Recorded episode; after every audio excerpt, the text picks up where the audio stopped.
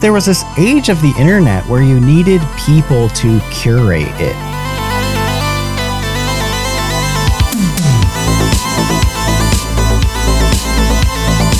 Some of the outlets that would just churn these things out, they are chop shops. So you were at a massive disadvantage because you were playing by the rules.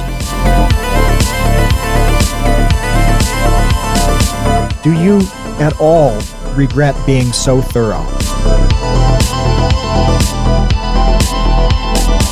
There ended up being a lot of companies that were just kind of snake oil.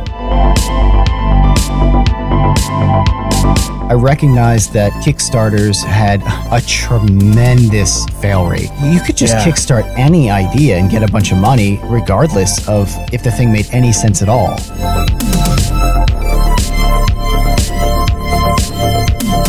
How how does somebody know when it's time to kill a project?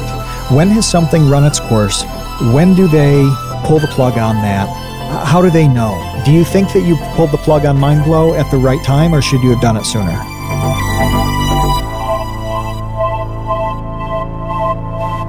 Hey, welcome to the Create Unknown. I am Kevin Lieber. This is the home of Make Something Mean Something. We are live on Discord with all of our patrons, our $2 tots, our dumpster crew, our infantry, our illustrious baby gang. We're also here with some non patrons, some future patrons. This episode is That's open right. to everyone because we are going to be talking.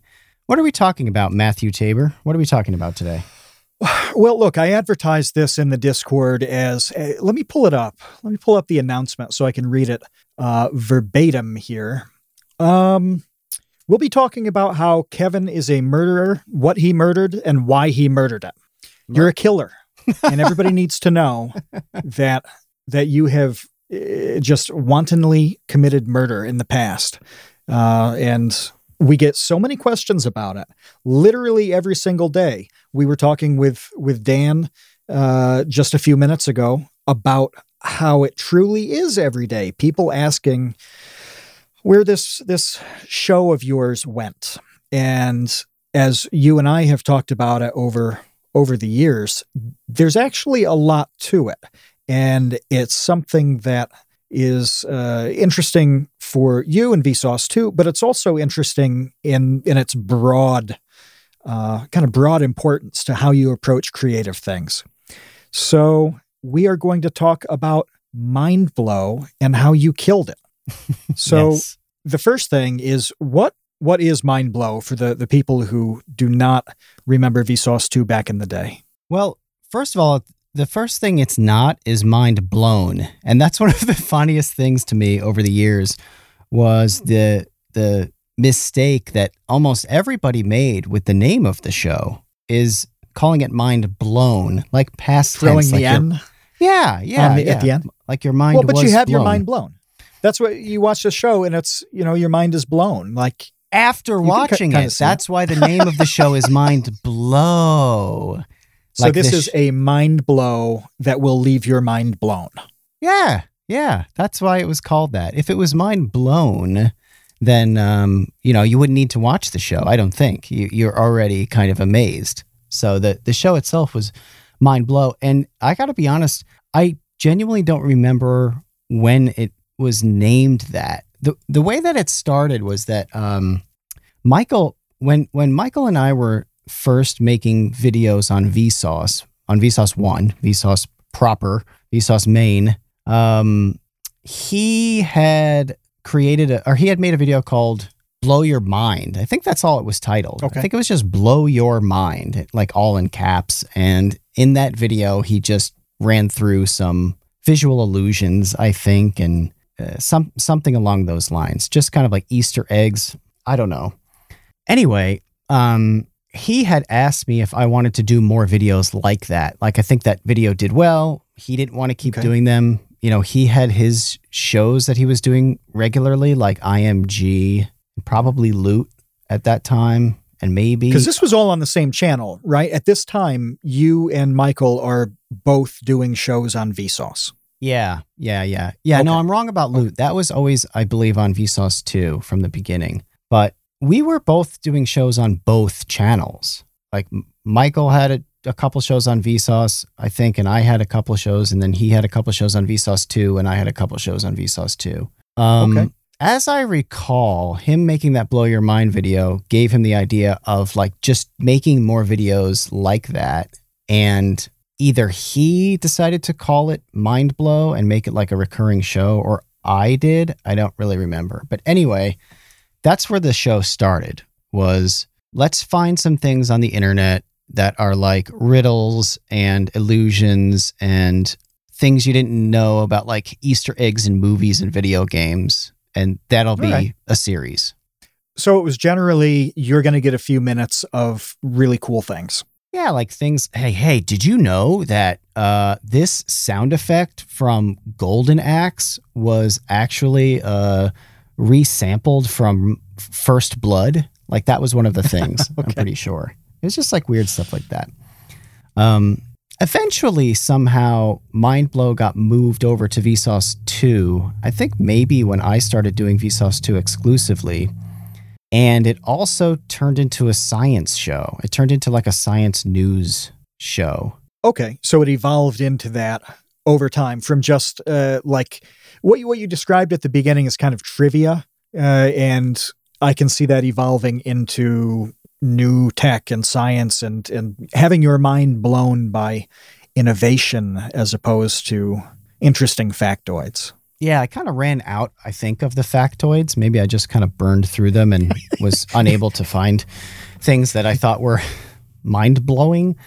Um, yeah, I would also you hit the some, end of the internet. You reached the end. Nothing was interesting anymore. it's like, well, what do you do now? Yeah, yeah, I crashed into the brick wall at the end of the internet.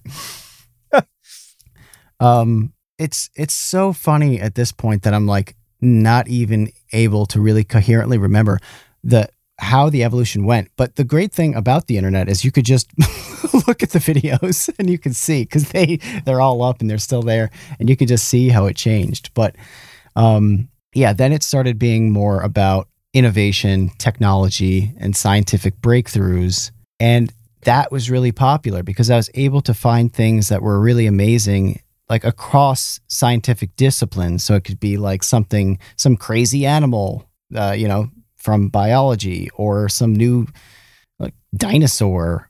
Uh, or then it could be something in robotics um, or like a new energy frontier, stuff like that. And Okay. then a lot of the internet's just started being that. And it's hard to talk about this now because we s- so quickly take for granted like the way the internet is. Like our, our brains just change and get and adapt so quickly to it's hard to almost remember what it was like, you know, eight years ago, seven years ago Yeah, it wasn't that long. it wasn't that long, but in internet years, it was a lifetime. And it started getting to the point where, like, the type of stuff that would go in Mind Blow, you would just see everywhere on, like, Facebook or Twitter or BuzzFeed or whatever.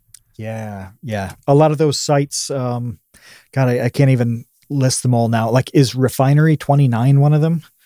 Uh, the, it seems like Facebook was loaded, loaded, loaded. Oh, no, that Refinery 29 is, yeah, a young women's focused digital media company owned by Vice. So I'm not entirely wrong, but but the format did change to uh, kind of compilations of things. And if it wasn't uh, if it wasn't specifically a series of cool things like you're talking about, it was conceptually a series of kind of fast moving tidbits. And that got extremely common everywhere. And by 2016, pretty much every video that was auto playing on any site had that format. Yeah, it was like aggregating. It was aggregating stuff. And Yeah. in the beginning, Vsauce was built upon aggregating stuff. Like, like the fact that one of the most popular early shows on Vsauce was IMG was literally just Michael finding funny pictures and putting it in a video is Right. amazing. But at that time, like that was really fun. It was that show was great at that time because there wasn't really an easy way to find those funny pictures. So Michael would scour the internet, find a bunch of funny pictures, and turn it and you know add his own very funny commentary to it, and it was a great show. But eventually, the internet just kind of caught up in a way where you sort of just didn't need those videos anymore because you were almost inundated with that stuff. It was just everywhere. This reminds me of something that we can take a step back, like further back and see, because this one is so good because uh, it's gone now. Like the cycle has, uh, it, it did it did its boom and then it's bust, and now we don't even think of it. Email forwarding, like forwarding a funny email with a picture or a joke or something like that to everybody on your email list, used to be a thing. Yeah A in 2002. Yeah, everybody did it. It was the only way to really distribute anything to the people you knew because, uh, you know, only kids were on MySpace and there wasn't anything, any platform. A handful of people had blogs, but if you wanted to just show everybody something, you had to forward that email. Well, eventually that became a super boomer thing to do. The only people forwarding emails, it was like, you know, 81 year olds who didn't know any better. And now even they don't do it. Nobody does this because Facebook really has been the thing to replace it uh, for younger people. Other sites like Twitter and, and all that, but but the boomers, you know, they they had a platform to show people on Facebook, and it didn't matter whether anybody engaged with it or not. It was the same. Uh, posting there and sharing something is the same as as hitting forward to all used to be with email. But that was a thing that was necessary at the time. So it's weird to think that Michael finding funny pictures and, and goofing on them was valuable, but it absolutely was, the same way that email forwards were valuable in, in you know, 2001. Uh, so how many of these episodes did you do? Like, so you've solidified Mindblow as a format. It fits in nicely with some of the other shows like IMG and eventually uh, Loot, uh, and some of the others. How long is is Mind Blow running? Uh, I I think it stopped at hundred and thirteen or something like that, somewhere around In, that. hundred and seventeen. I don't know.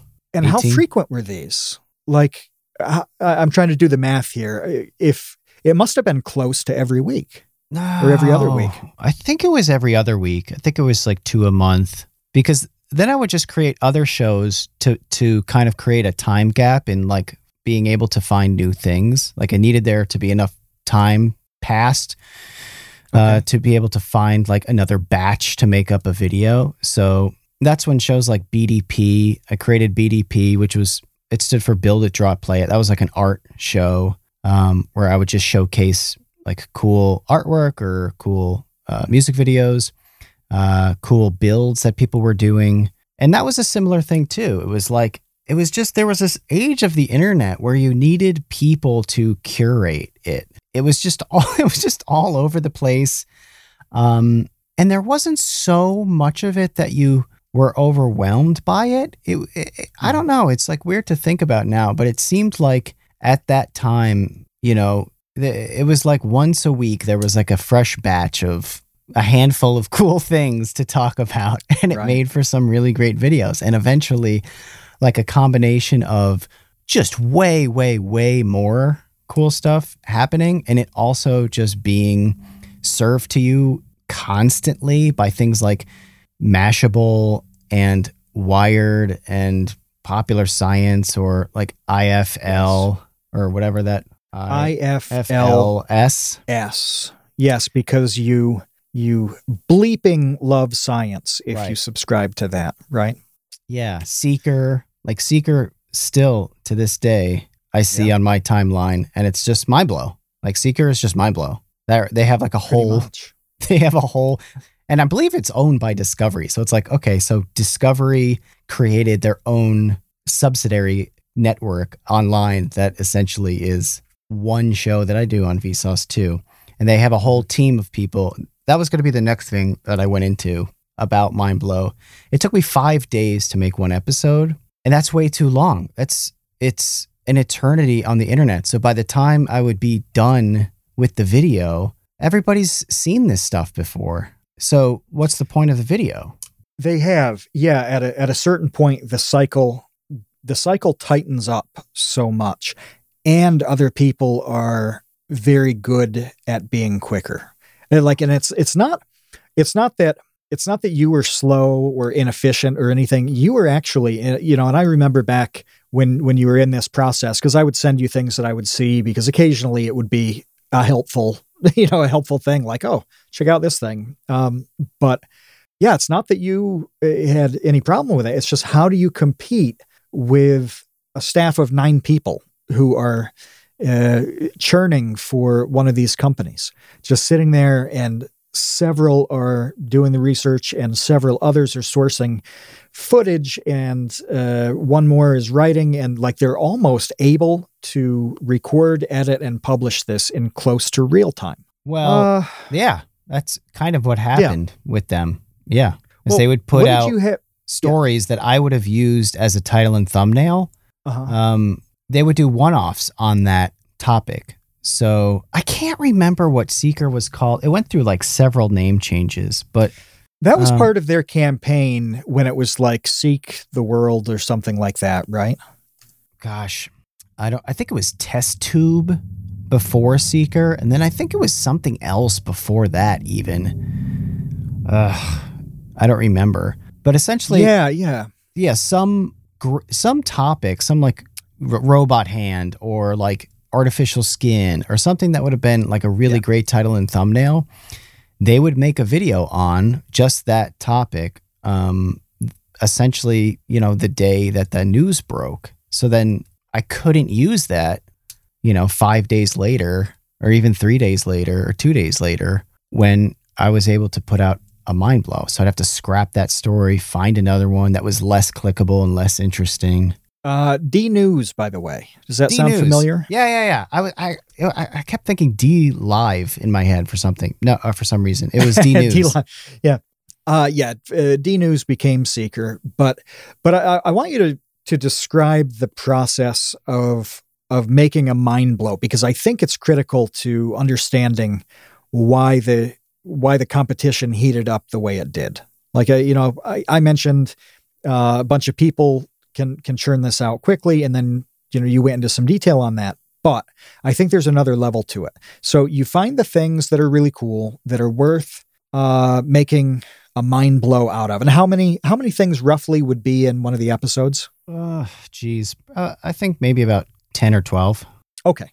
So let's say you've got 10 things. One of them, I'm assuming that only one thing was was the feature that was in the title and thumb. Yeah, yeah, yeah. Whatever, like the Okay. thing that seemed like would be the best title or thumbnail. Um, yeah, that would be like Okay. the main the main story. Yeah, Okay. And they were about about 5 minutes long, is that fair? yeah. All right. So you've got 10 ideas. One has to be a hero idea that you can build the title and thumb around. You need, well, probably 60 seconds on that. And then like 20 second bursts, you know, 30 second bursts on the other nine things. Mm-hmm. Uh, what do you do? You have to show this on video. Like it's one thing if if you if we jammed a segment into this podcast that's like, let's do 10 things in 5 minutes. It would be really easy. We just make that list of 10 things and then talk about it. Mm-hmm. But that's not what what you would do on a YouTube video. So you've come up with your list of stuff, then what do you do? Well, part of the the list of stuff was always, always took a couple days because it uh, it couldn't just be a good story. It also had to have like some sort of visual accompaniment, accompaniment, accompaniment, accompaniment. Okay. Some some sort of visual component. um, and luckily, a lot of scientific papers and stuff. If if you really scoured the literature and you knew where to look, you could often find video uh, video bits um, that might not have been, you know, on the the pop sci or the new scientist article, but are, you know, buried within the actual literature. So yeah, so it'd have to be something that sounded mind blowing, something that sounded groundbreaking um, to, you know, to the audience, something that I haven't already covered before. Because after a hundred of these, you start to get some overlap in the topics. Um, and unless it's like a significant update to an old thing, which I I did start doing towards the end I'll of the out a few show, of those. I would start Sure. yeah updating some projects, but mo- most of them wouldn't even have updates, even though it had been several years. Um, yeah, it had to have a good visual component too, because I like showing the things and not just. It wasn't a vlog, you know. It wasn't like. I think that maybe if if it was more, I guess like Phil DeFranco style, where it was like me telling you the Uh-huh. news, uh, I could have turned them around quicker, but Hmm. I liked the idea of it being like a show, like a really entertaining video and not just guy talking at me. So I liked having those visual components. So yeah, I would spend a couple of days finding those 10 things, finding all of the visual assets I could possibly find to rep. And sometimes it was hard to come up with things that were also like public domain because I wanted, you know, there's licensing issues too. I wasn't just Yeah. really like ripping random stuff from the internet. So it often and a lot of people were at that time. I mean, they, they would just grab are. anything that fit. Yeah, yeah, yeah. I didn't want to call people out, but but the the system for uh, dealing with that, identifying uh, use that is not fair use, that was not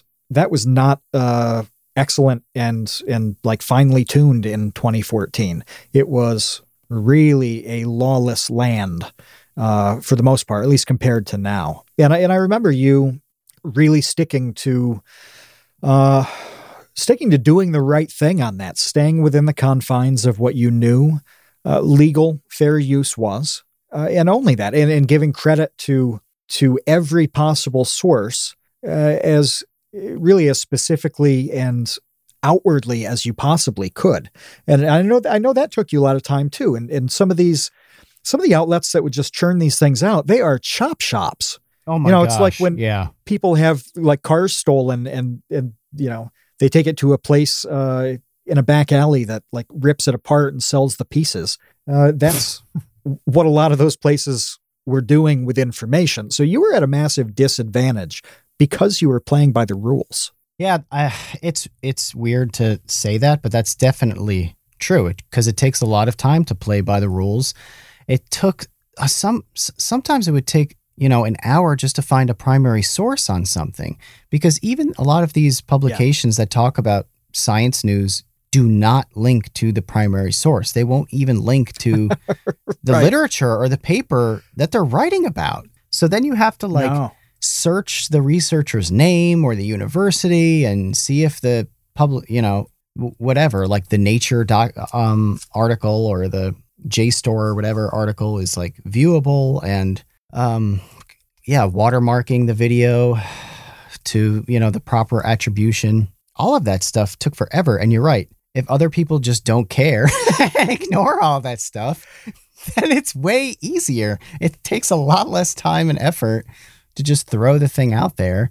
Um, but look, if I were by myself and I weren't part of like the Vsauce network, maybe I would have cared less. Maybe, but it's not my ask if you regretted reputation on the line. It's my Right. reputation. Not yours alone. It's Michael's reputation. It's Jake's Sure. reputation. Like I can't blow that for everyone. So like I have to be overly thorough because it's not just my neck on the line if I screw up. You know what I mean?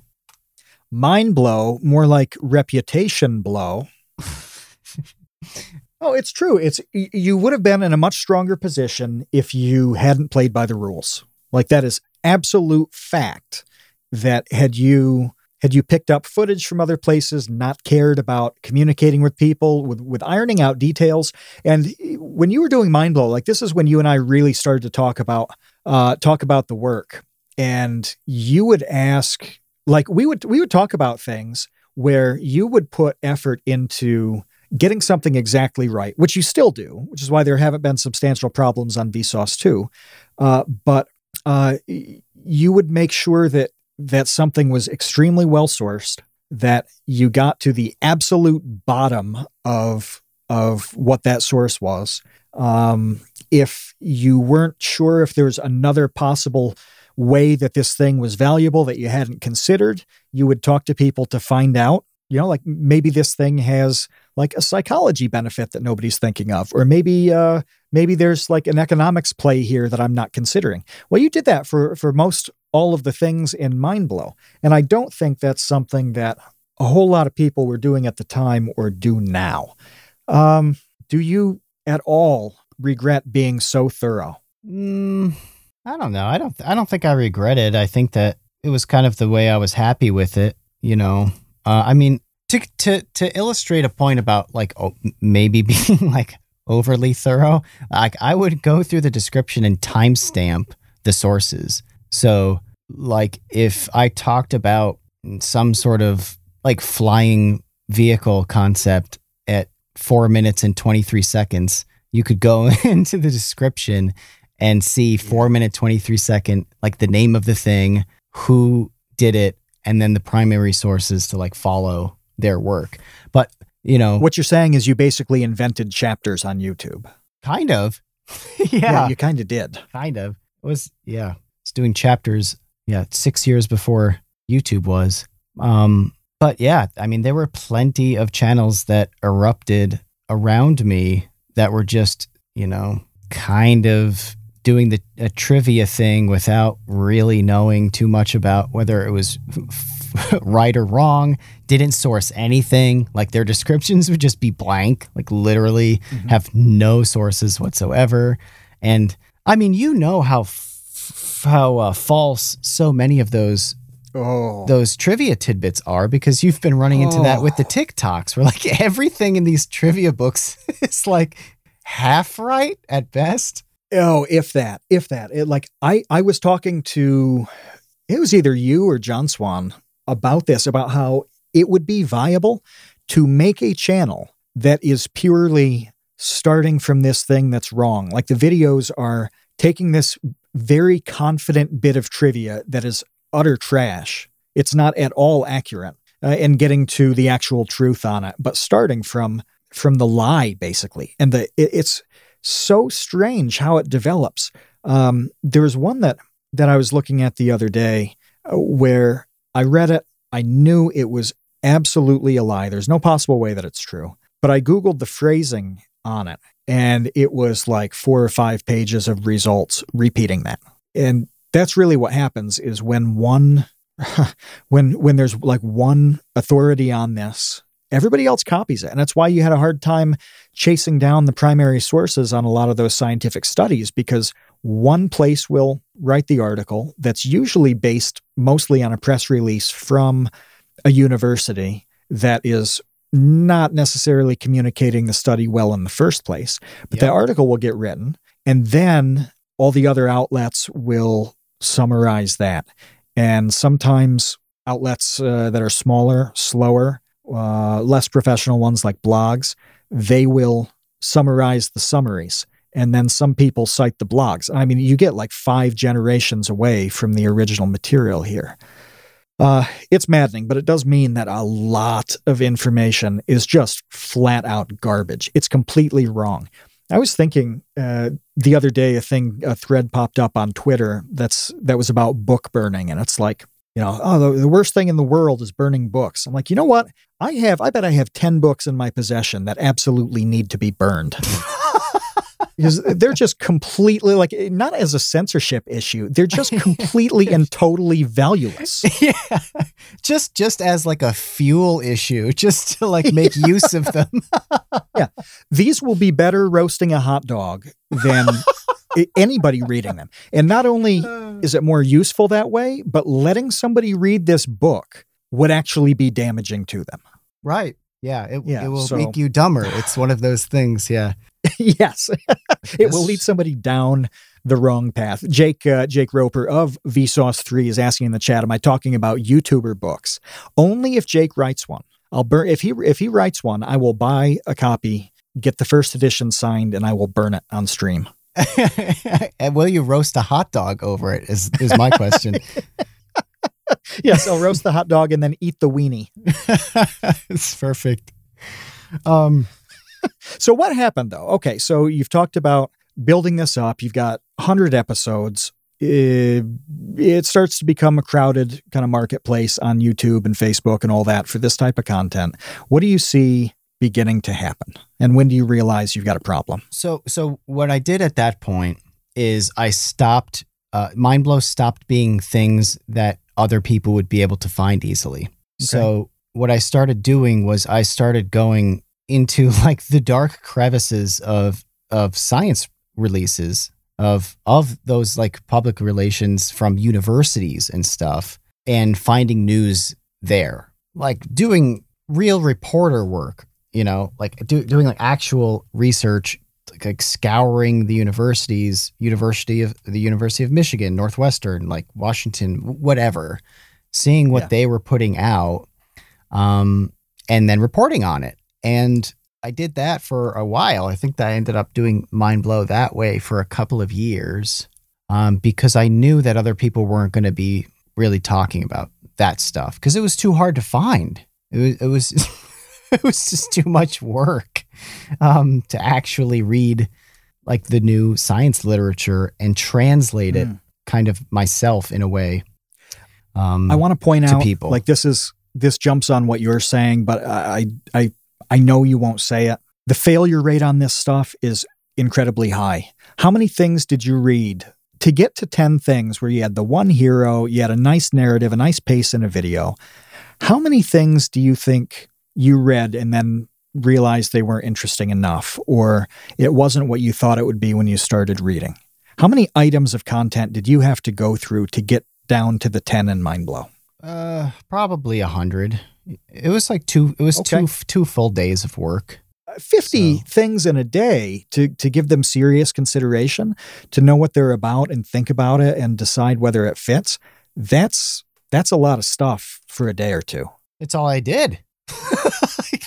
this, is, Yeah. this is all I did. I didn't do anything actually- else. Yeah, I actually remember talking to you back then. This was like AOL Instant Messenger days. Like sometimes I would I would shoot you a message and you'd be like, "Hey, researching Mind Blow. I'll talk to you Wednesday." Yeah, yeah, Yeah, you were just out of commission for for like days at a time. yeah. It wasn't that I didn't want to talk to you. I didn't talk to anybody.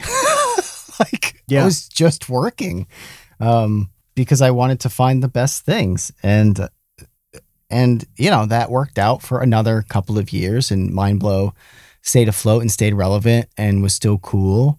Um, and eventually that wore out its welcome too. Um, and I think that's for a few reasons. One of the reasons is that, like, mind, like the concept of mind blowing scientific progress, that is rare.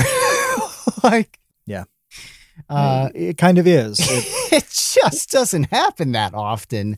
And to keep pretending like every two weeks there's going to be a dozen scientific breakthroughs that are going to make your head explode because they're so amazing is absurd. Mm. It yeah, it is. The pace of the pace of coolness is like you can definitely find cool things every week. You can find 10 interesting things that are worth your time and everybody else's.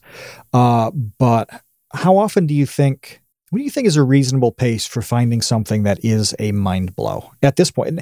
Like, let's say 2020. If you were to do mind blow now and you wanted to make sure that everything in it was mind blowing, everybody left with a mind blown, how often would you release? I don't know. Because the thing is, is like, you know, we did that episode with Chris Raygun a few months back. Yep. Um, and I don't know how we got onto this topic. I think I was talking about like toilet seat innovation.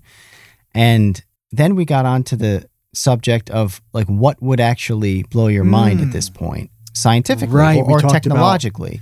and yeah, how iPhones were huge, right? Was that the conversation?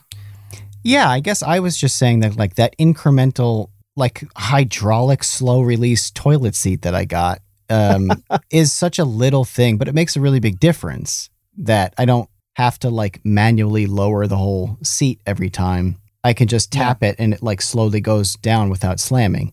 But the point is is like that stuff happens often. There are like these little tiny incremental like baby step um advancements that occur but like no one's getting excited about how my toilet seat silently shuts. No, it no. happens, the thing and then everyone just accepts it. Like, oh yeah, that's the way toilets are now. Whatever. Who cares? my, my recent mind blow is uh, using Amazon Alexa for for lights. Okay, I, I'm like oddly obsessed with uh, setting up you know little devices that play music here and there and and you know being able to turn the lights on and off from a different room you know using my phone or voice like this is is nuts to me It's like Star Um, Trek. It is. yeah Yeah. and uh, my house as well is very old right? And so it's not built with any modern convenience at all.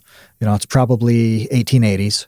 And so having just the slightest little bit of convenience is crazy, absolutely crazy to me.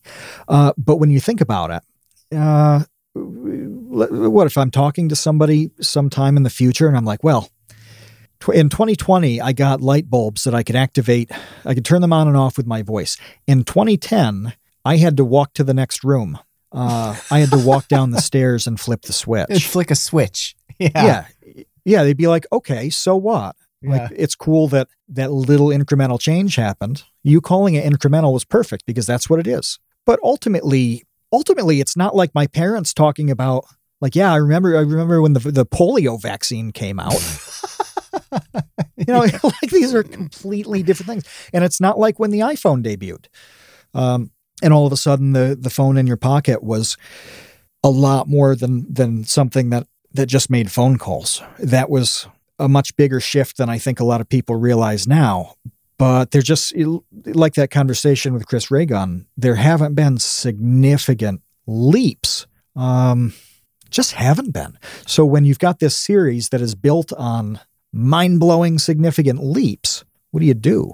Well, so the reason I brought up Chris Raygun's reaction to that question was that I think you posed a question of like, what would impress us? What would blow our minds? And my answer was teleportation. Like to me, Yeah. teleportation would unlock things that we absolutely cannot imagine. And Raygun was like pretty much nothing. He was like, even teleportation, you know, like three days later, I'd be like, uh, whatever. like yeah, I would just like he he he just feels so numb to this sort of thing. And I don't think he's alone in that. I think a lot of us now are kind of I don't know why so cynical and so jaded to amazing things, but maybe it but we definitely take them for granted and and maybe it is just that like you say um I don't know, the things are on such a smaller scale compared to going from like steamboats to airplanes that right. it's like, yeah, Right. whatever. I can turn my lights off by talking to them. Who cares? Right. And I was I was researching a couple things and and putting some information together the other day, and there was this realization that, um, yeah, flight happened in 1903. We're on the moon in 1969. So in six in 66 years, we went from putting something in the air for a few seconds to landing on the moon. But that's not a shift that that happens as much because that that frontier isn't quite there. You know, I think about data here, and I don't know if you ever did this, but did you did you ever have to install an operating system from floppy disks back in the day? Mm, I remember booting from floppy disks.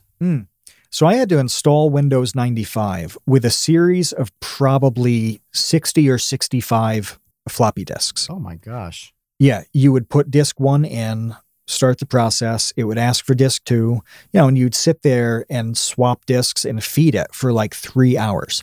Those were uh, 1.44 megabytes, I think. Yeah, I think that, yeah, okay. sounds right. Um, right now, my internet connection that I didn't do anything special to get. I don't live in any crazy hub. I'm not, I don't have some high tech office or anything. That connection transfers the equivalent of 600 of those floppy disks in one second. Right. Well, that's a massive shift. That's more than incremental to go from um, 65 disks over three hours installation to 600 disks in literally like a snap of a finger, a true instant. Mm-hmm. That's big. That unlocks a lot of different things. Um, but again, it's not. It's not like cancer is cured. You know, it's it, it just it just hasn't happened like that. And I don't know what could happen. Um, yeah, that would be a mind blow. Yeah. I don't know either because even when you What talk the about chat thinks. If the chat, by the way, in in the chat, if you've got a mind blow, if you have a true mind blow here, throw it out there. Let's see if you can get well, one that we someone don't in the have. chat talked mentioned space travel, and I think even that may, maybe the problem is like movies and TV shows, like things possible in movies and TV shows. Uh, you know, we vicariously experience them so that if they were to happen in real life, we're like, yeah, whatever. Uh, oh, okay, yeah, like hyperspeed travel. Yeah, I know. I, I have seen that. It's, Captain Kirk had that in like 50 years ago. I don't know. Yeah. But because even space travel, like people are not excited about that. Like going to Mars, people are very cynical about that as well, which would be insane would be if we were able yeah. to do that. Like the the technology, like the hurdles involved mm-hmm. in manned space flight to Mars and back. I mean, forget forget about just getting there. Getting back to Earth from Mars? Uh, that's a big deal. It's insane. And yeah. I don't know. Like people are saying people... space in the chat, by the way. So like uh, Kevin uh, Kevin Menard it says SpaceX's Falcon 9 landing for the first time. That was a mind blow for him. Um, uh, Charles Kahn, you know, saying like uh, a spacewalk. I mean, that getting normal people to be able to do those things that that would be pretty big. Um, yeah, and uh, and Andre APM says the SpaceX boosters landing still creep him out. And I, I get that. It shouldn't happen. Like when I when I watch that, it's like, no, this this really shouldn't be possible. Uh, but here it is.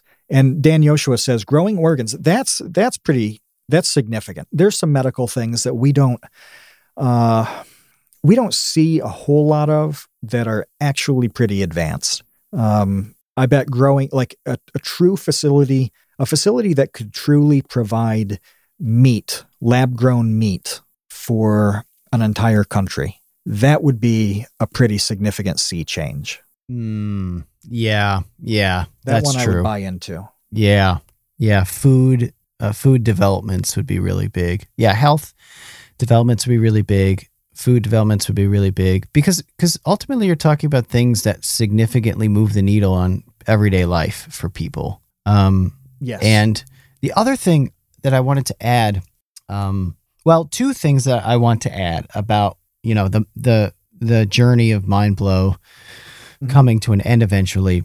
One is that uh, there were just a lot of repeats. It was like at some point, you know, doing like the fifth story about some sort of mind control prosthetic.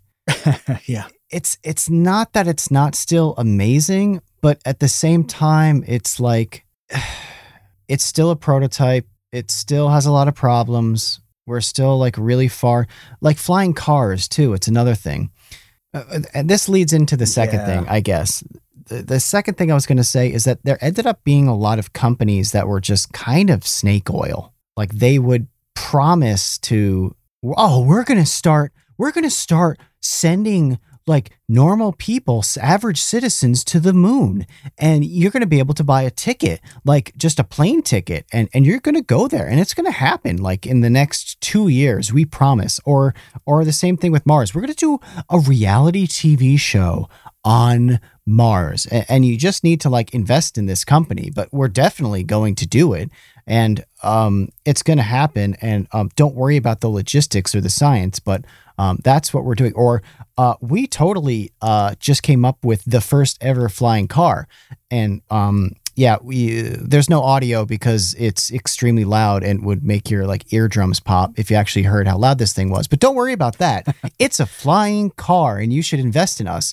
And eventually, it's like I'm not going to report on these. I don't know what you call them, but it was almost like charlatans. Speculation yeah, like they're they're speculative projects that have when when you tend to get to the bottom of them, there's one little piece of a thing that might be happening that is a component of the thing that they're promising. Like that tends to be the reality is that they've got this little advance that is a tiny little part of a potentially very big thing.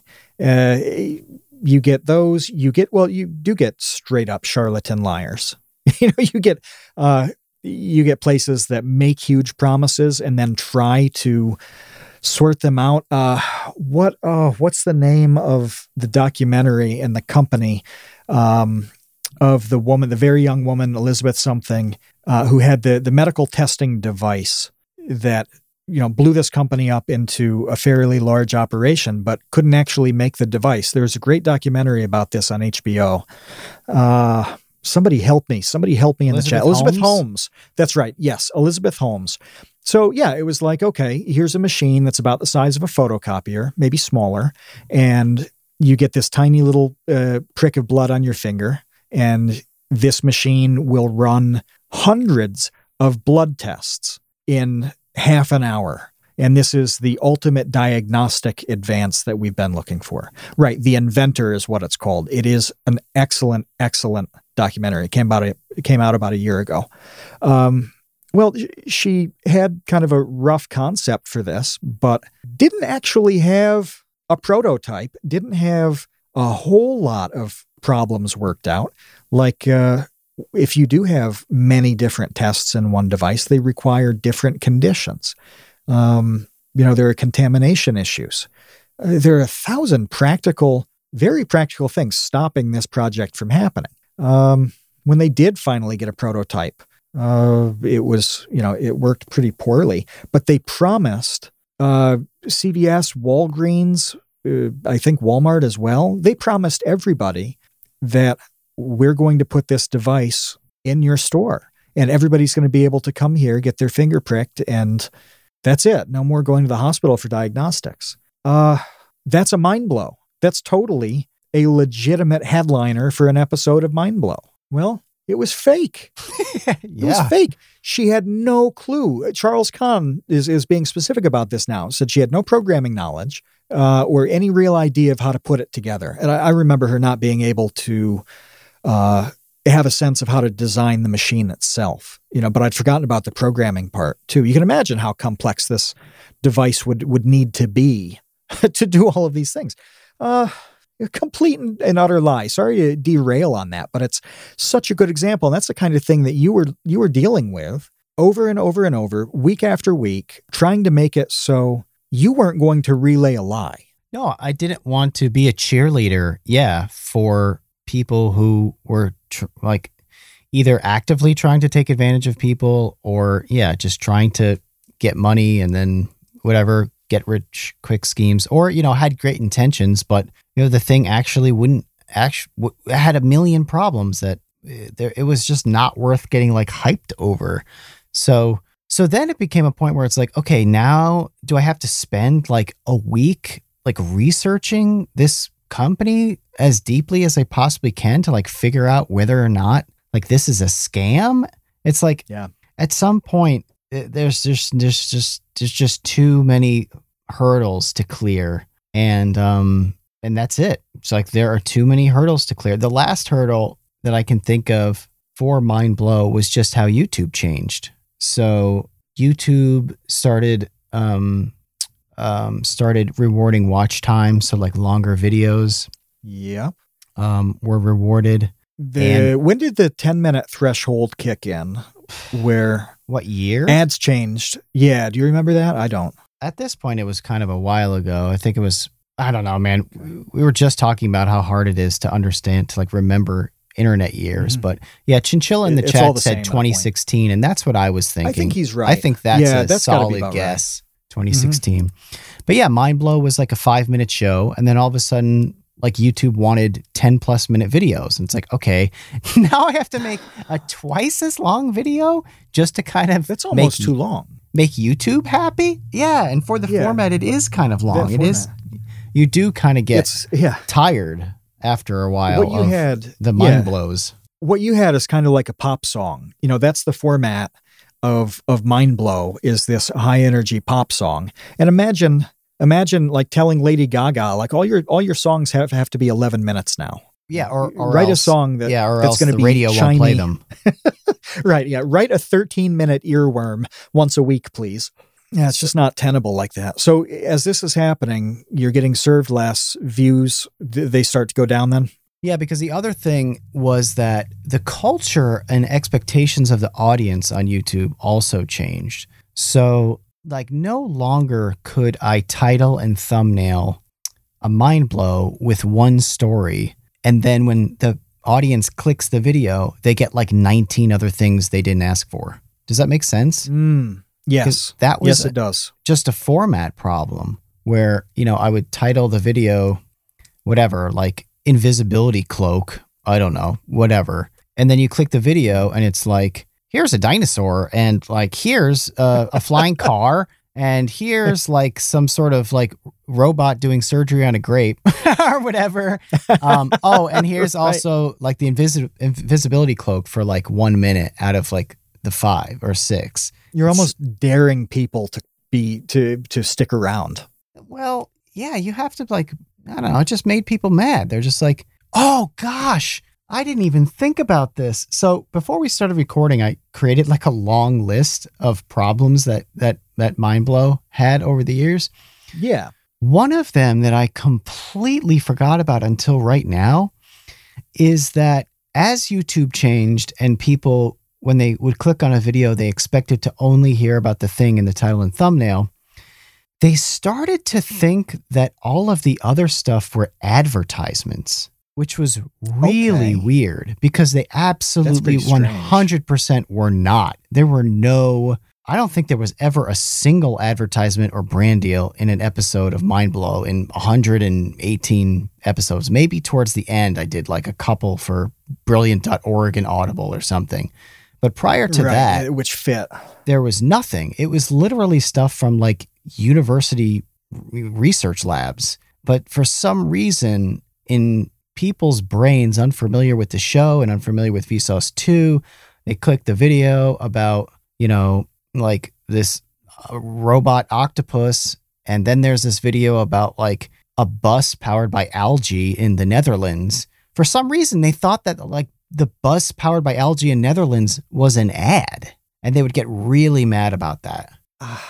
That, that's I don't fully understand that. That's kind of irrational to me. Like, what's even being sold? Uh, stock in the company? Are you trying to to get investments for your algae powered boss? That's weird. That's really strange. I don't know, but there was nothing I could do about it. I couldn't like I don't know. What what could I do at that point? Like it was just like, all right, well, I I don't know. Like clearly this format is over. It's confusing to Right. people. Um they think that like news stories are advertisements. I can't title and thumbnail things in a way that um like audience meets audience expectations. The length of them YouTube is not happy with and Yeah, finding the They, they play stories poorly on the platform. yeah, finding the stories was an insane uphill battle and parsing which stories were like legitimate breakthroughs, which were definitely going nowhere and which were snake oil. Um, like for instance, here's another thing. Um, I purposefully stopped putting Kickstarters on Mindblow at some point because I recognized that Kickstarters had a tremendous fail rate. Like the idea Right. that you could just Yeah. kickstart any idea and get a bunch of money, like regardless of if the thing made any sense at all. Um, and that blew up in my face a couple of times. So then I had a rule: okay, no more Kickstarter or like Indiegogo stuff because the chances of that thing being complete garbage are really high. Sure. No, that makes sense. Uh, so at a certain point, you decide that you've got to pull the plug on this. What, what did you do? Did you announce anything? Did you make a thing out of it? Did did people watching the last Mind Blow know they were watching the last Mind Blow? No, no, I, I didn't, and and I don't think that I had I had really kind of like an understanding of um how to talk to people about it. I mean, look, I'm finally talking about it now publicly for the first time in years since I stopped doing the show, Yeah. and that's just because Three like I almost. recognize after still getting that comment every time I make a tweet or every time I release a Vsauce 2 video or every time I make a Facebook post, bring back mind blow. It's like, all right, look, guys, there are a lot of reasons why mind blow stopped being a show. A lot of reasons. It's not just one thing. It's not because I got bored. It's not because I got tired of it. It's not because of Yeah, it was a lot of the- fun to research, wasn't it? Yeah, there's just there's I didn't get burned out on it. There's no like it's a multivariate problem that I tried to solve for a long time, for years. You know, there was probably a solid year and a half or two years where I was clearing new hurdles all the time. And eventually I just couldn't anymore. Just, there were just too many. I couldn't get over them. so you switched into, you just had to switch into something else. Yeah. Well, that was the other thing. Honestly, I say the other thing as if there haven't already been like 15 things. So that was the the six the 16th reason um is that it was very limiting for me creatively, quite honestly. Uh, it was a lot of and I, I mean I guess that's my fault, but at the same time the format was so kind of locked in and ingrained that it was hard to deviate from after 100 episodes, but Mhm. it was just a lot of voiceover and delivering information like hard science. I didn't get to be weird. And like I started on YouTube as an outlet for being weird and um, just pushing the boundaries of my ideas and imagination. And Mindblow didn't really do that. And, you know, I still don't really do that to the degree that I would like to. I do that more on my personal Twitter, as anybody who follows my personal Twitter probably can attest to. Um, the most the most common response I get on my personal Twitter is, "Why are you like this?" but That's uh that's the most common DM that your wife sends me. But uh, why is he like this? yeah, Followed by, what was I thinking? What have I done? yeah, right, exactly. Um, but at least with the the newer videos, um, the whiteboard videos, the logic videos, the paradox videos, I can inject stuff like Balloon Kevin, you know, where all right, I'm going to make Yeah. a video about like the probability of surviving Russian roulette. Okay, how am I going to visualize that? Well, I have to shoot something. Okay. Well, what am I going to shoot? Well, I could get like Nerf sells basically revolvers. Like Nerf, there are Nerf revolvers, revolvers. So I could get a six-cylinder Nerf revolver. I could put a pin in one of the darts, and I could shoot like a balloon head. Um, and then what happened with that was I asked my wife to make me a balloon head because she is incredible at crafts and I'm very, very bad, very bad at crafts. So I asked her, hey, can you make me a balloon head? And then, like, three hours later, she tells me to come downstairs and she made Balloon Kevin. That was not my idea. That was her awesome. idea. just organically appeared. Balloon Kevin just Balloon Kevin was a mutation that just appeared and now is is there, always there. Yeah, but Balloon Kevin never would have, never would have manifested in like Mind Blow 242. How could you? Yeah, nothing fit about it. The process didn't allow you to do it. The format didn't allow you to put it in. Uh, we got a question earlier, and I, I didn't see who asked it, um, but I want to. It's I want to bring it up now because it's kind of relevant. Would you be able to do a very long mind blow, like thirty minutes on one topic? Would it be Um, feasible to do like this incredible deep dive on one mind blow thing? Well, I don't know because the basic conceit of Mind Blow was that I was just going to tell you what was really exciting about a thing. And that only Uh-huh. takes about a minute at most. After that, then you're kind of starting to get into, I don't know, like the nitty gritty of it that not, I don't think is a mind blow. Like, I, I think at that point, you're just learning how something works rather than, like, that's not the mind blowing part. Does that make sense? It does. Yeah, it does. There's a there's a lot of mundane stuff in mind blowing things. like like an, a robot octopus is is mind blowing. Like here's this like Mhm. perfectly articulated octopus tentacle or like robot butterfly or whatever. Oh my gosh, that's so amazing. But then spending like 29 minutes being like, anyway, so like Hans, you know, Gustafsson is the guy. Here he is. Hey Hans. Uh, so uh, when you were like writing the algorithm for your butterfly robot, like show us how that works. Oh, well, there are all these different parameters that you, know what I mean? Like people probably would be interested in that, but I, I don't think that's mind blowing at that point. I think it's just like almost a documentary, I guess.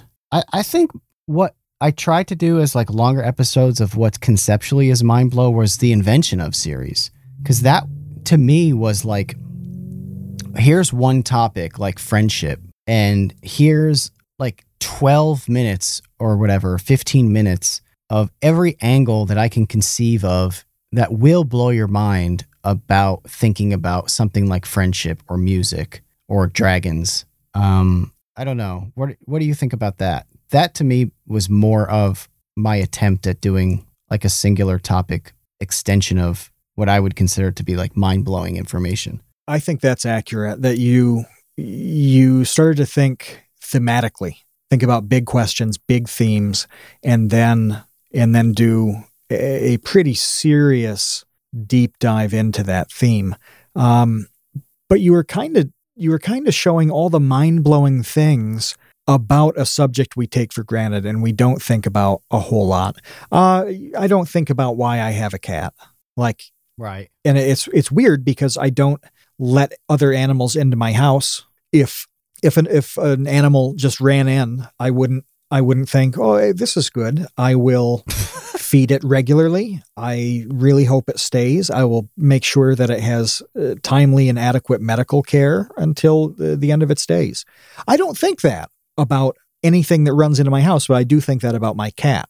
And there's a lot to unpack there, and that's what you started to do was take friendship and pets and the color blue uh, and and unravel. You you would pull on the string and show that it was a lot deeper and more connected than we realized. And it was cool to see that from the outside uh, because I did I did watch somebody put together uh, trillions of 30 second clips that were mind blowing things. And then for years, uh, and do a very good job with that. But then do the complete opposite and also do a very good job with that. That was a pretty cool transition to see. Um, you know, I know it was a risk to go into the longer form content like that because it was completely different.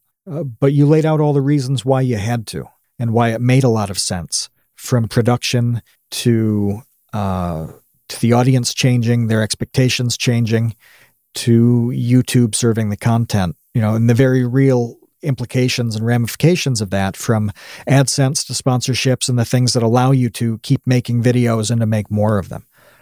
Well, that's Uh, why those videos stopped though, because it they took me too long. Yeah. I I would read like nine books about like pets to make a pet video, and then all of a sudden it's been seven weeks and I haven't put a video out, and it's like, Yeah.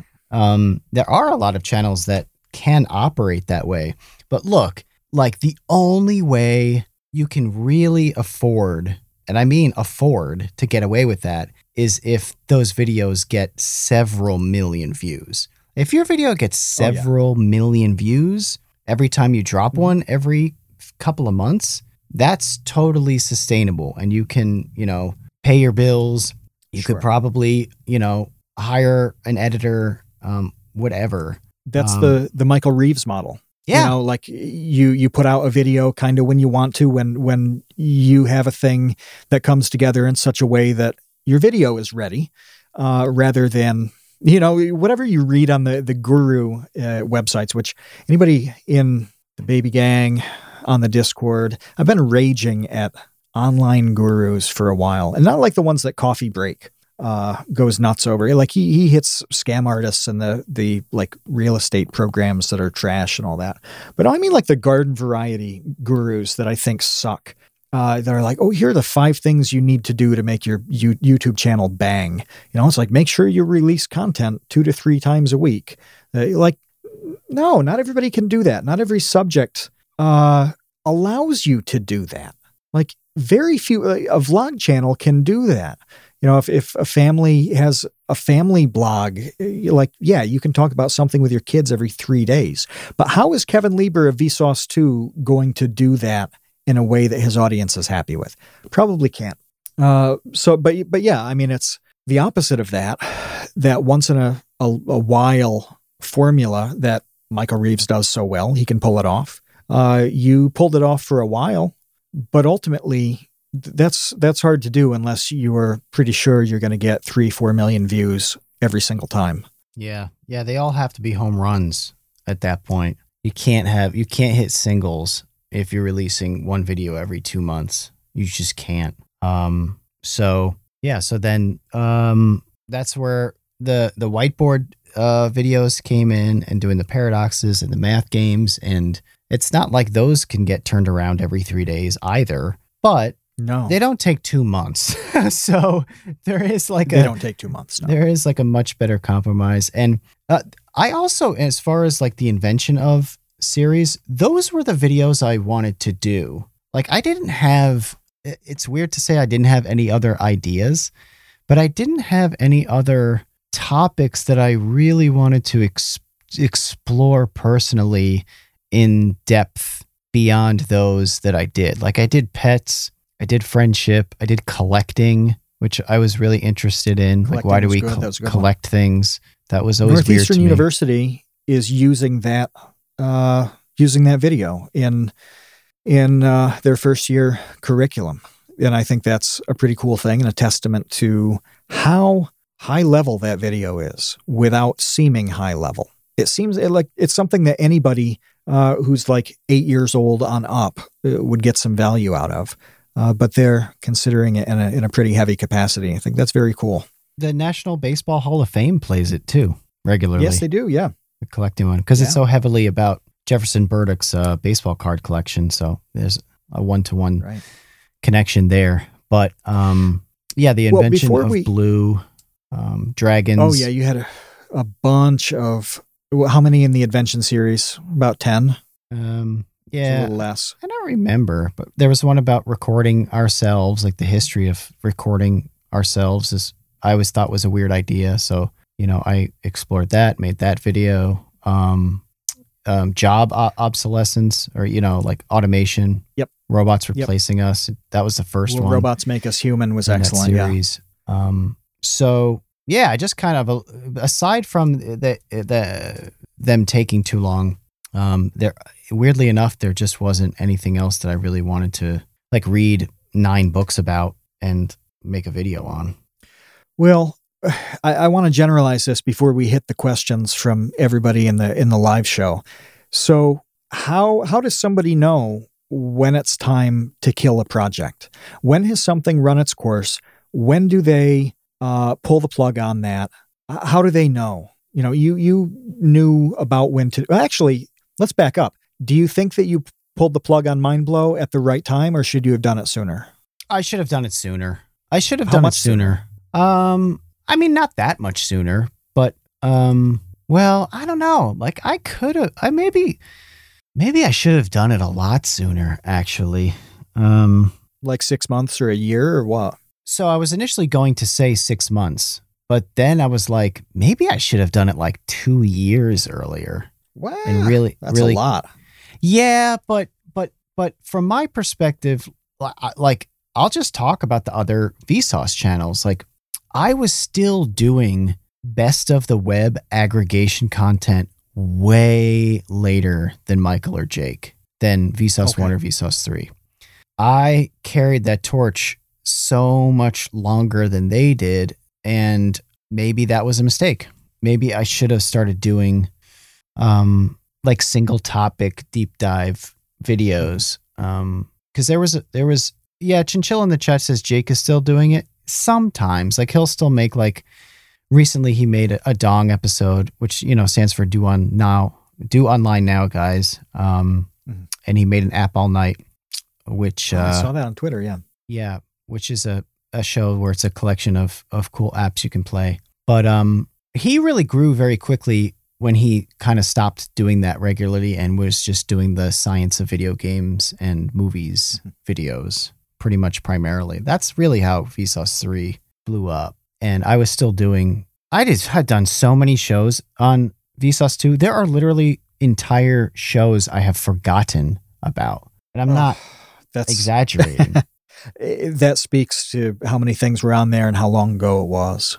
Yeah, I had, I had a food show called Grub, and I don't even I don't- remember. I don't remember that. I don't know at all. yeah, I don't even remember. I do not remember videos Grub. were in that series, like the food video. I, I think there was one about like fast food around the world. There was one where I ate like weird celebrity meals. I ate like an armadillo, armadillo meat. Um, yeah, Tom, Tom just put That's it. The, weird. Tom just put the Grub uh, playlist in the chat. Oh yeah. incredible food from around the world. Grub. Yeah, like I had a food show. Like it's it's ridiculous.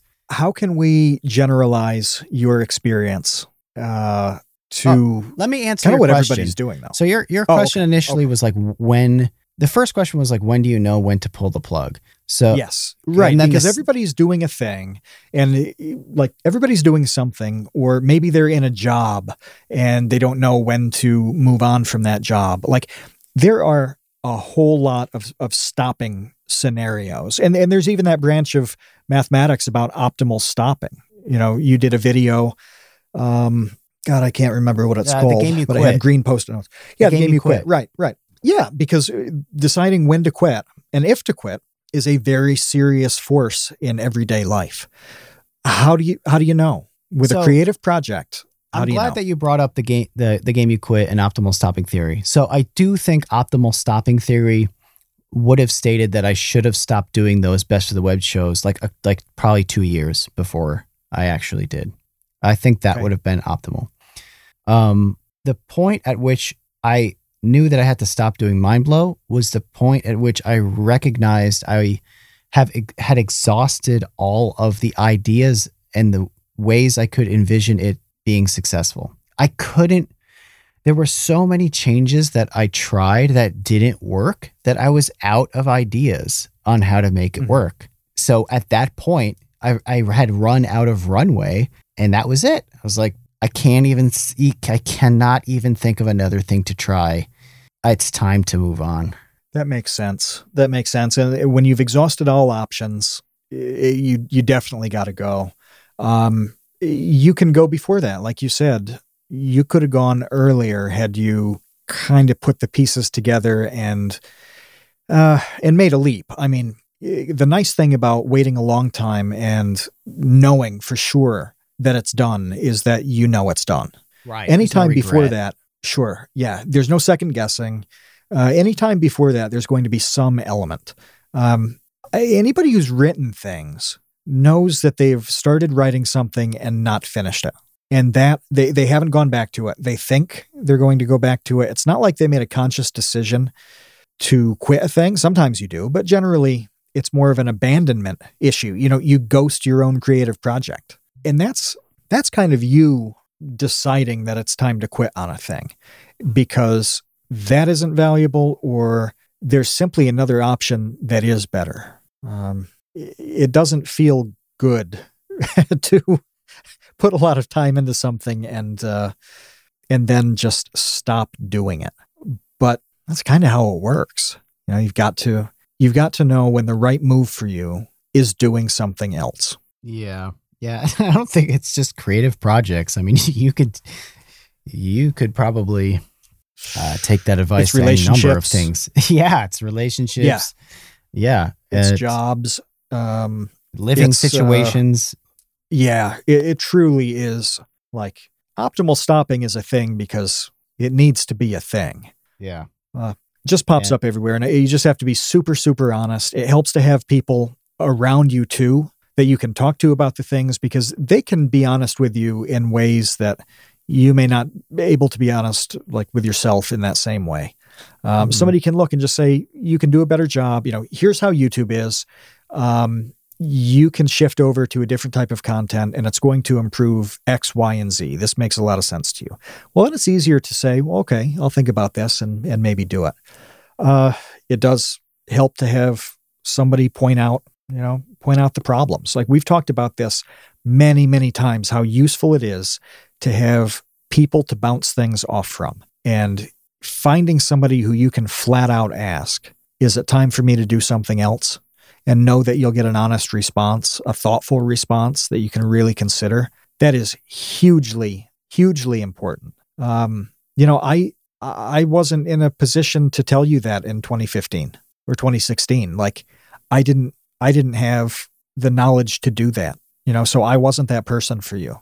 Um, I'm thinking of all the things that I've done where I, I wish I'd stopped much much sooner, but I didn't have anybody to tell me. Mm-hmm. I- you know one of the one of the really cruddy things about doing projects alone is that you do not necessarily have somebody around you who understands that project well enough to tell you when to kill it. Mm-hmm.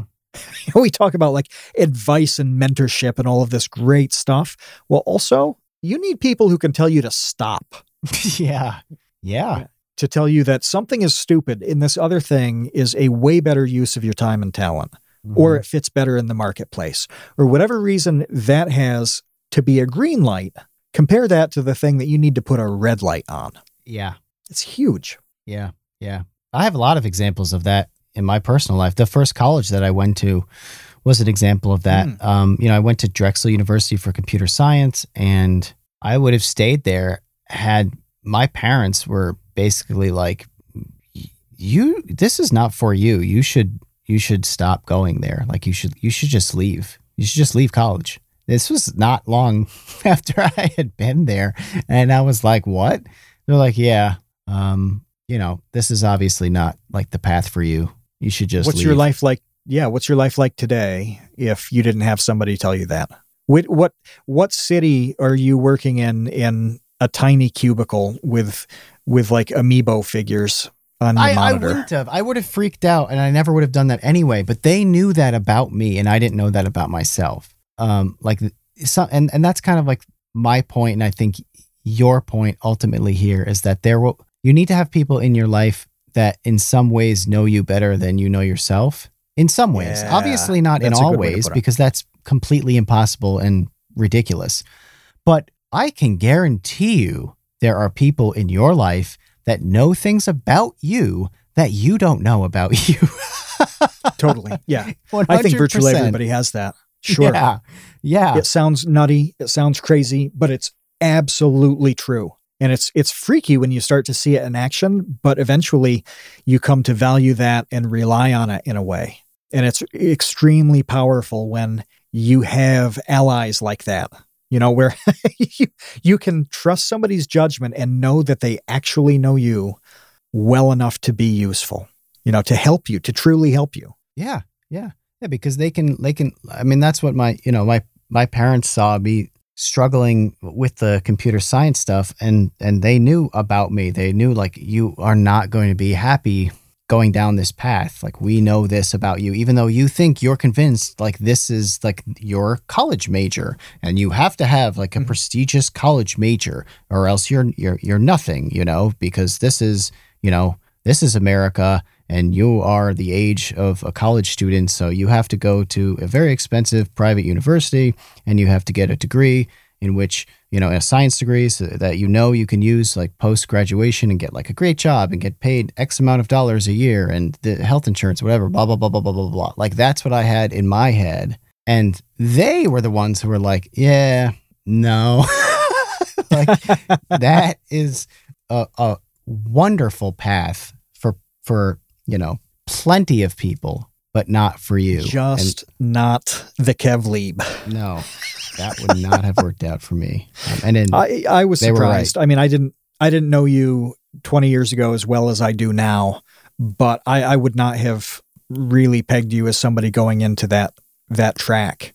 I don't know if I would have uh, had a good suggestion for you, but but yeah, no, it seems like a surprise, unexpected. yeah it just just went back to the yeah the fact we've talked about on other podcasts where I, you know i just had never been exposed to like creative disciplines before so i just figured well i like computers and this major is about computers so i guess i'll be a computer major. And that did not that did not work out for me but i would have stayed at drexel. I probably would have gotten straight c's and uh There's nothing wrong with that. and I would have had a lot of debt because it was expensive. Um, Things would have been very different in the end. Yeah, yeah, yeah. I would have had the flexibility. I don't think later. I definitely would have not have had the flexibility later to just be like, I'm just going to work at a chicken wing joint and make YouTube videos in my spare time. No, no, you would have you would have been grinding on something you probably didn't want uh, just to keep up with normal expenses and, and Yeah. paying off the student loans and the rest. You know, it definitely worked out. Yeah, yeah. Well, you know what? You wouldn't after putting that in, it, it is kind of the sunk cost fallacy. And this is, you know, that's something that I dealt with a lot, a lot, a lot because I've never I've never worked in a field that I studied. Well, that's not true. I, I've never uh yeah, I've never had uh, like a W2 job in the fields I studied. And that's yeah. Yeah, I mean I I had the flexibility to do other things, and that was awesome. And if I if I'd stuck with it, if I'd if I'd eh, bought into that sunk cost fallacy, where it's like, oh, I, I uh, oh, Boromir, sorry. By the way, happy birthday, Boromir. Yes. He asks W 2 job. Uh, W 2 is the tax form you get in the US that are wages associated with full time employment or uh, part time employment, too, right? yeah. Um, but it's above being like a freelancer. You're an actual employee. So, you know, a W 2 job is like your main job. Um, but yeah, if you believe in the sunk cost thing, you're like, okay, I did this for four years in school, maybe longer. Maybe you got a master's. Maybe you just took five or six years to graduate for a lot of reasons. Uh, it's like, well, I've got to make use of it. You know, Eh, that crushes your ability to do other things to stay in that field. And I had people, you know, who who told me you don't have to do this. You can do other things. So, you know, things worked out for both of us, partly because we we had people to help us change paths hmm and, and use our talents in a way that's And we listen though. Like that's the other thing. that's true. you also Yeah. have to I don't wanna- to listen if people give you advice that you might not want to hear. Um, it's important. I don't want to be to too self-congratulatory about it, but you're right. We had the good sense to take that advice. and, not and, and a lot of people don't. Yeah. Yeah, I didn't be really fight it at all. like an egomaniac about it. Like you have to sometimes be like, yeah, uh, what I'm doing is stupid. I've made a bad choice, and I probably should at least attempt to rectify that in some manner. Like that's that's not necessarily an easy thing to do either. Well, we have a few questions. Okay. Well, well, we before can- we get we to the wrap with. questions, let me just Oh, say, um, as long-winded as that was about the story of Mind Blow, um, I think that will give you an indication as to why I haven't really like made a tweet about it. uh, because Oh, it, how uh, can you express that properly? it's like How? it. Yeah, it took me about an hour to explain what happened to that show. So there you go. No, that makes a lot of sense. Although the first question calls into question everything that you've said for a while here. This is from Jake Roper of Vsauce 3. He wants to know whether you have talked about how you stopped, you actually stopped Mindblow because you sold the show concept to the Mexican cartel for $10. Can you address that? Um, I don't know if that's a typo, if he meant 10,000, 10 million. I assume 10 million. Yeah, I was gonna say um, none of that makes sense. So, um, what what is the Mexican cartel doing with Mindblow? uh, they're entertaining each other as they smuggle goods across the border with scientific discoveries. the truth then now that everybody's gotten the lie of of mind blows life and death the truth with the mexican cartel will have to be another episode I suppose so. Um, yeah. jeff this one's for you because i have no answer to it um, kevin how do you this is from jeff how do you feel about the borderlands games Oh, uh, well, I've never played Borderlands 1, but I did play Borderlands 2 a bit um, co op with my wife back in the day.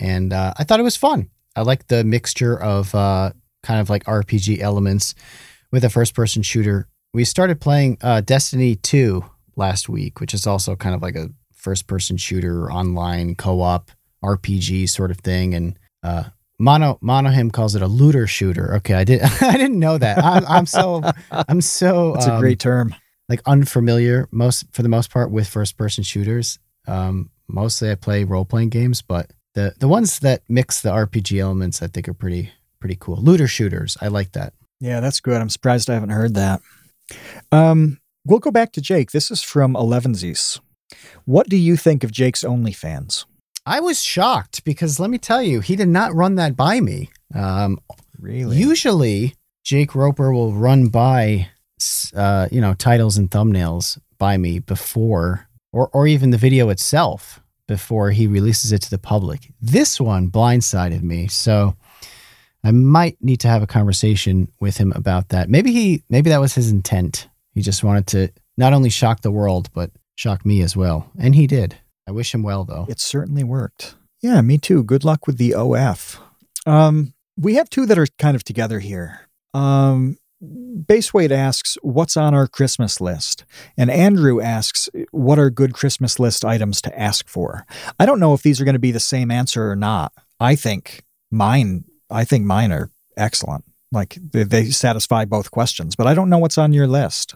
Mm, I Do you have really- anything on your list yet?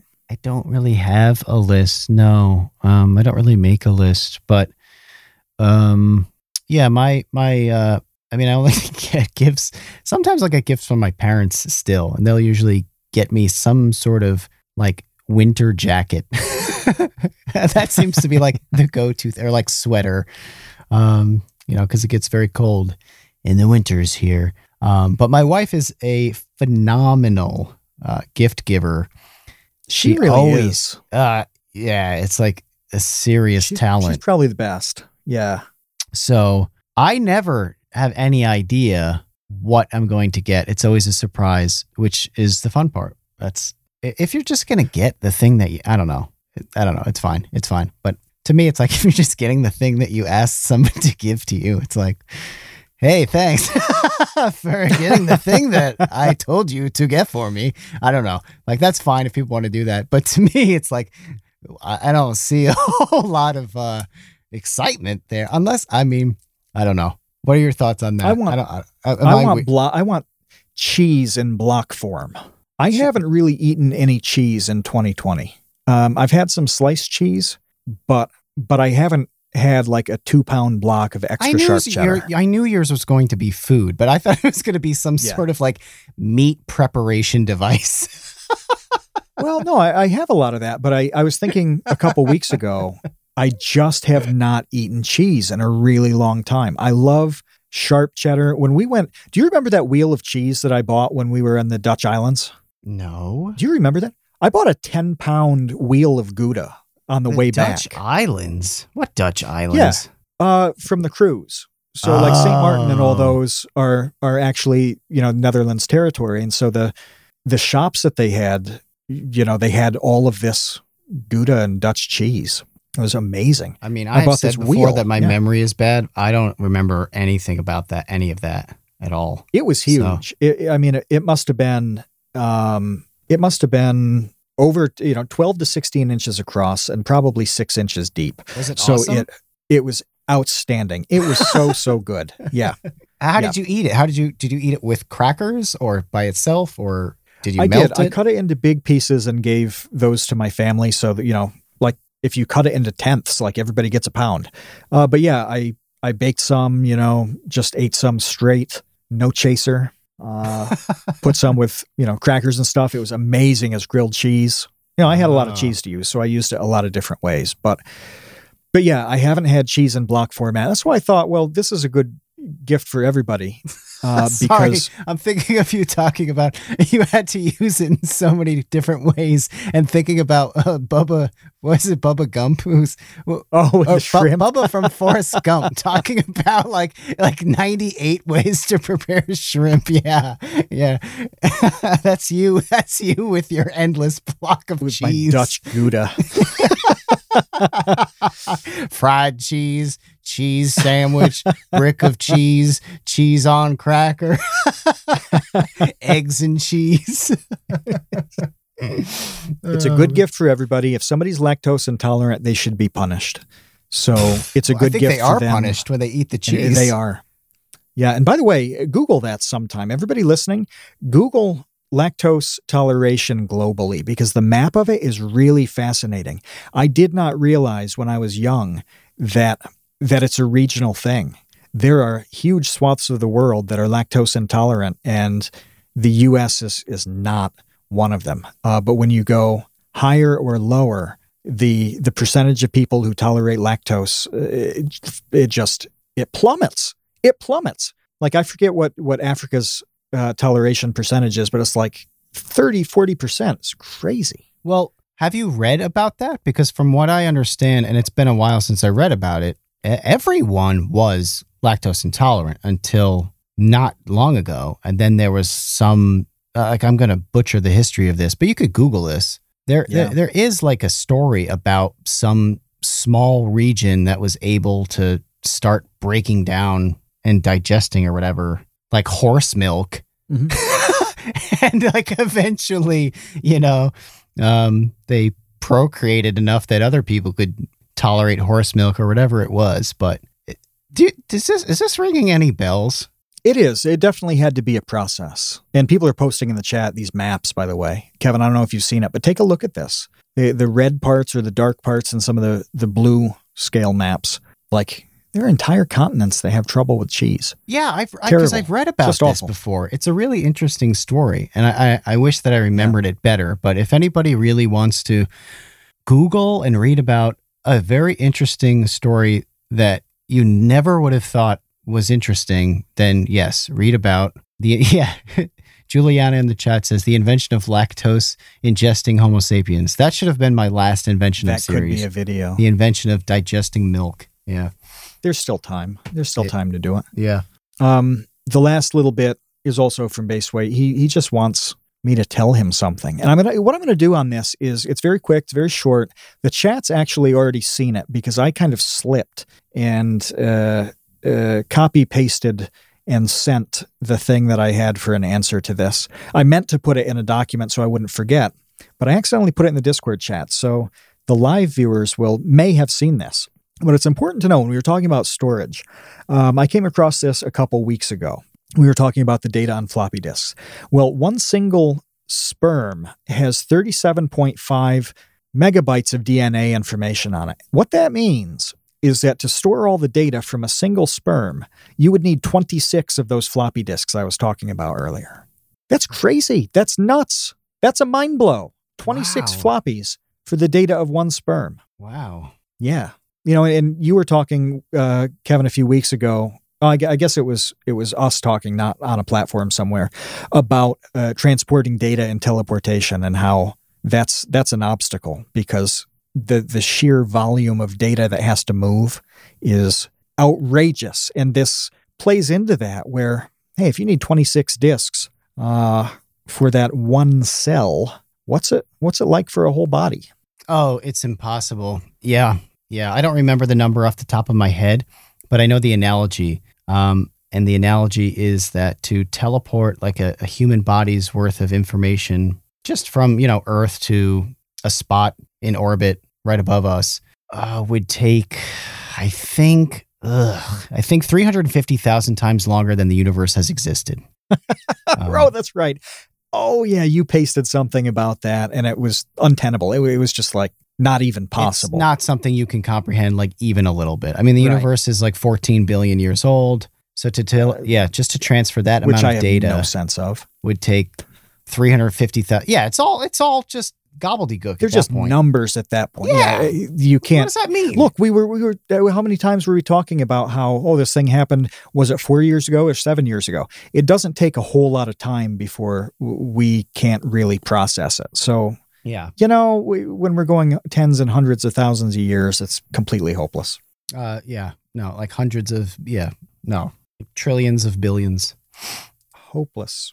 Are there any other and that's questions? the uh no we've got one more but it's going to be too long we'll save it for next time oh, okay, cool. yeah no it's a good one about uh, the origins of the baby gang where that name came from and and to go over the whole scenario and how it developed and the the utter awkwardness that we caused talking about it in front of in front of those people um it just takes a little more time than i think we have All right. Well, um, I hope that this was an illuminating podcast into the world of Vsauce 2 and how things have changed. I mean, there's we could do equally probably long episodes about any number of shows over the years, but but honestly, I think that this mind blow story encapsulates a lot of the evolution of the channel and kind of you know where it's at today. But um, It's extremely representative of what everybody else is working on too. And the YouTube channels that haven't faced uh, faced an issue like this,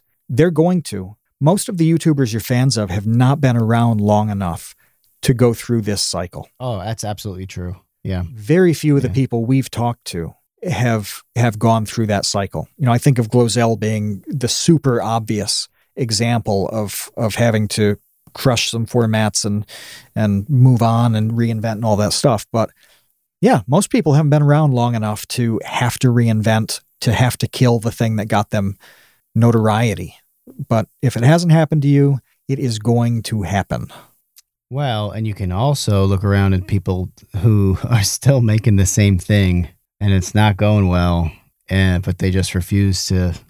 Uh, Charles Kahn says pivot. Yeah, they refuse to pivot. It's like mm, you might want to pivot. You might want to pivot. That's the word of the day. Really, I like evolve better though, because pivot just seems like you're making a turn, but really it's such an iterative. Sometimes that process works. That you know. Yeah, sometimes that's a lot of steps. Most of the time, I think it's a lot more similar to yours, where you do a substantially different thing. Uh, but if you can pivot, so much the better. Like, that's cool. If you can adjust, that's awesome. Uh, but sometimes you just need to leap. You need to leave, you know, go to a different place, put your feet somewhere else rather than than twisting around. But yeah, both can work. Yeah, for sure. Um, cool. All right. Well, um, thank you to all of our patrons, and thank you to all of the new people who who joined um the Discord to to listen to this and hopped in. That was really, really, really cool to see. If if you want to join us for our future recordings, we're always here every Wednesday, six p.m. Eastern. Just join the uh, except for right now. Except for right now. The rare Thursday. We had to push by a day, but that's the first time that we've done that in many, many, many weeks. So Wednesday, 6 p.m. is where it's at. Yeah, yeah. Just go to patreon.com slash the create unknown. Become a $2 tot. Start there. Just start as a little tater tot and then who knows? Who knows where, where it'll go? who knows how you'll evolve into a, you know, a French fry and then eventually a whole baby potato. Stranger things have occurred. That is a mind blow. But yeah, thanks again to everyone for hanging out with us. Thanks for listening. And uh, if you have any other questions about Mind Blow, uh, keep them to yourself. No, I'm just kidding. Let me know. Uh, join, but join Ask the Kevin Daily for the next Ask Him Daily until 2024. Ask me forever. No, I don't really see Yes. stuff on uh, Twitter or Facebook, um, but I will in the Discord. So join us. Join the Discord. You can find the links in, everywhere. And um, yeah, until then, we will see you, Space Cowboys. Thanks for listening to the Create Unknown.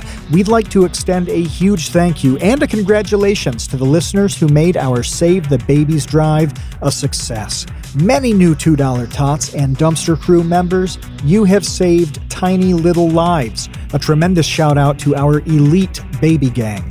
Tredstead, Boromir, Bot Dogs, Chinchilla, Cat, Isaac, Conrad, James Gallagher, Jeff Davis, Patrick Pister, Baseweight, and our newest sweet little babies, Doe Jangles and the Catboy Laterment.